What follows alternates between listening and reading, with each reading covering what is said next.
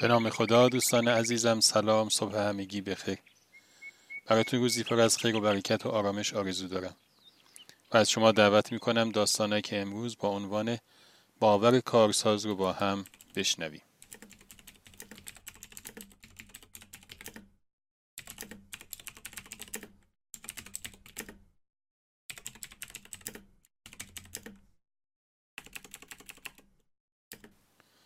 واقعا چطور چنین چیزی ممکن بود؟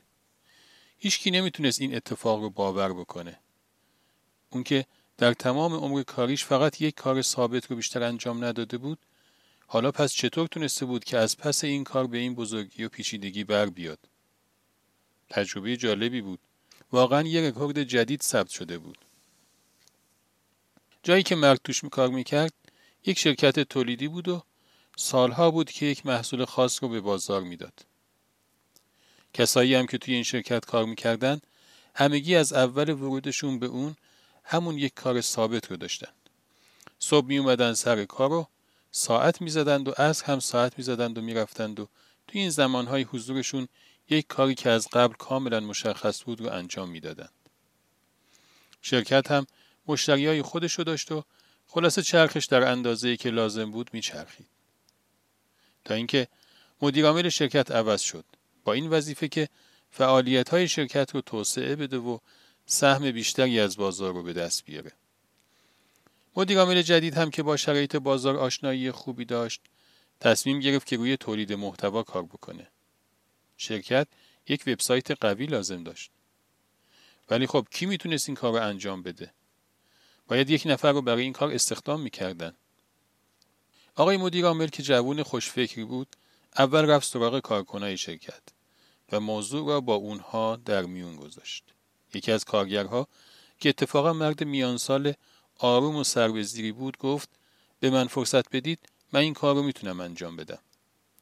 هیچ کس این حرف رو جدی نگرفت. ولی مدیر گفت که یک ماه به شما فرصت میدم. اگر تونستید کار رو خوب انجام بدید ادامه می‌دید. از چند روز بعد هر روز خبرهای جالبی به گوش می رسید. اون تونسته چند تا مطلب خوب تهیه کنه. اون با چند نفر قرار ملاقات و مصاحبه گذاشته. اون امروز قالب سایت رو آورده بود و به مدیرعامل نشون می‌داد. اون کلی مطلب در مورد سئو بلده و خلاصه از اینجور حرفا.